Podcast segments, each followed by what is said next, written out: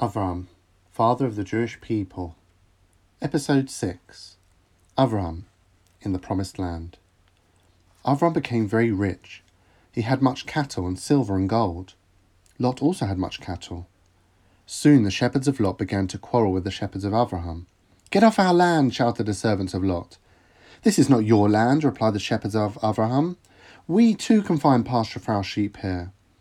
When Avram heard of these quarrels, he was very sad for Avram loved Lot. Avram wanted to live in peace with his nephew. Avram called Lot and said, Let there be no quarrels between us, for you're my brother's son, and we've always lived together in peace like two brothers. Our shepherds quarrel with each other because there is not enough land to support your flocks and my flocks, said Lot. Let us part then, said Avram. Where shall I go? asked Lot. Is not the whole land open to us? said Avram. Choose the section of the land that you like best. If you go to the right, and I will go to the left. But if you wish to go to the left, then I will go to the right. Lot looked around and saw the Jordan River beneath the mountains.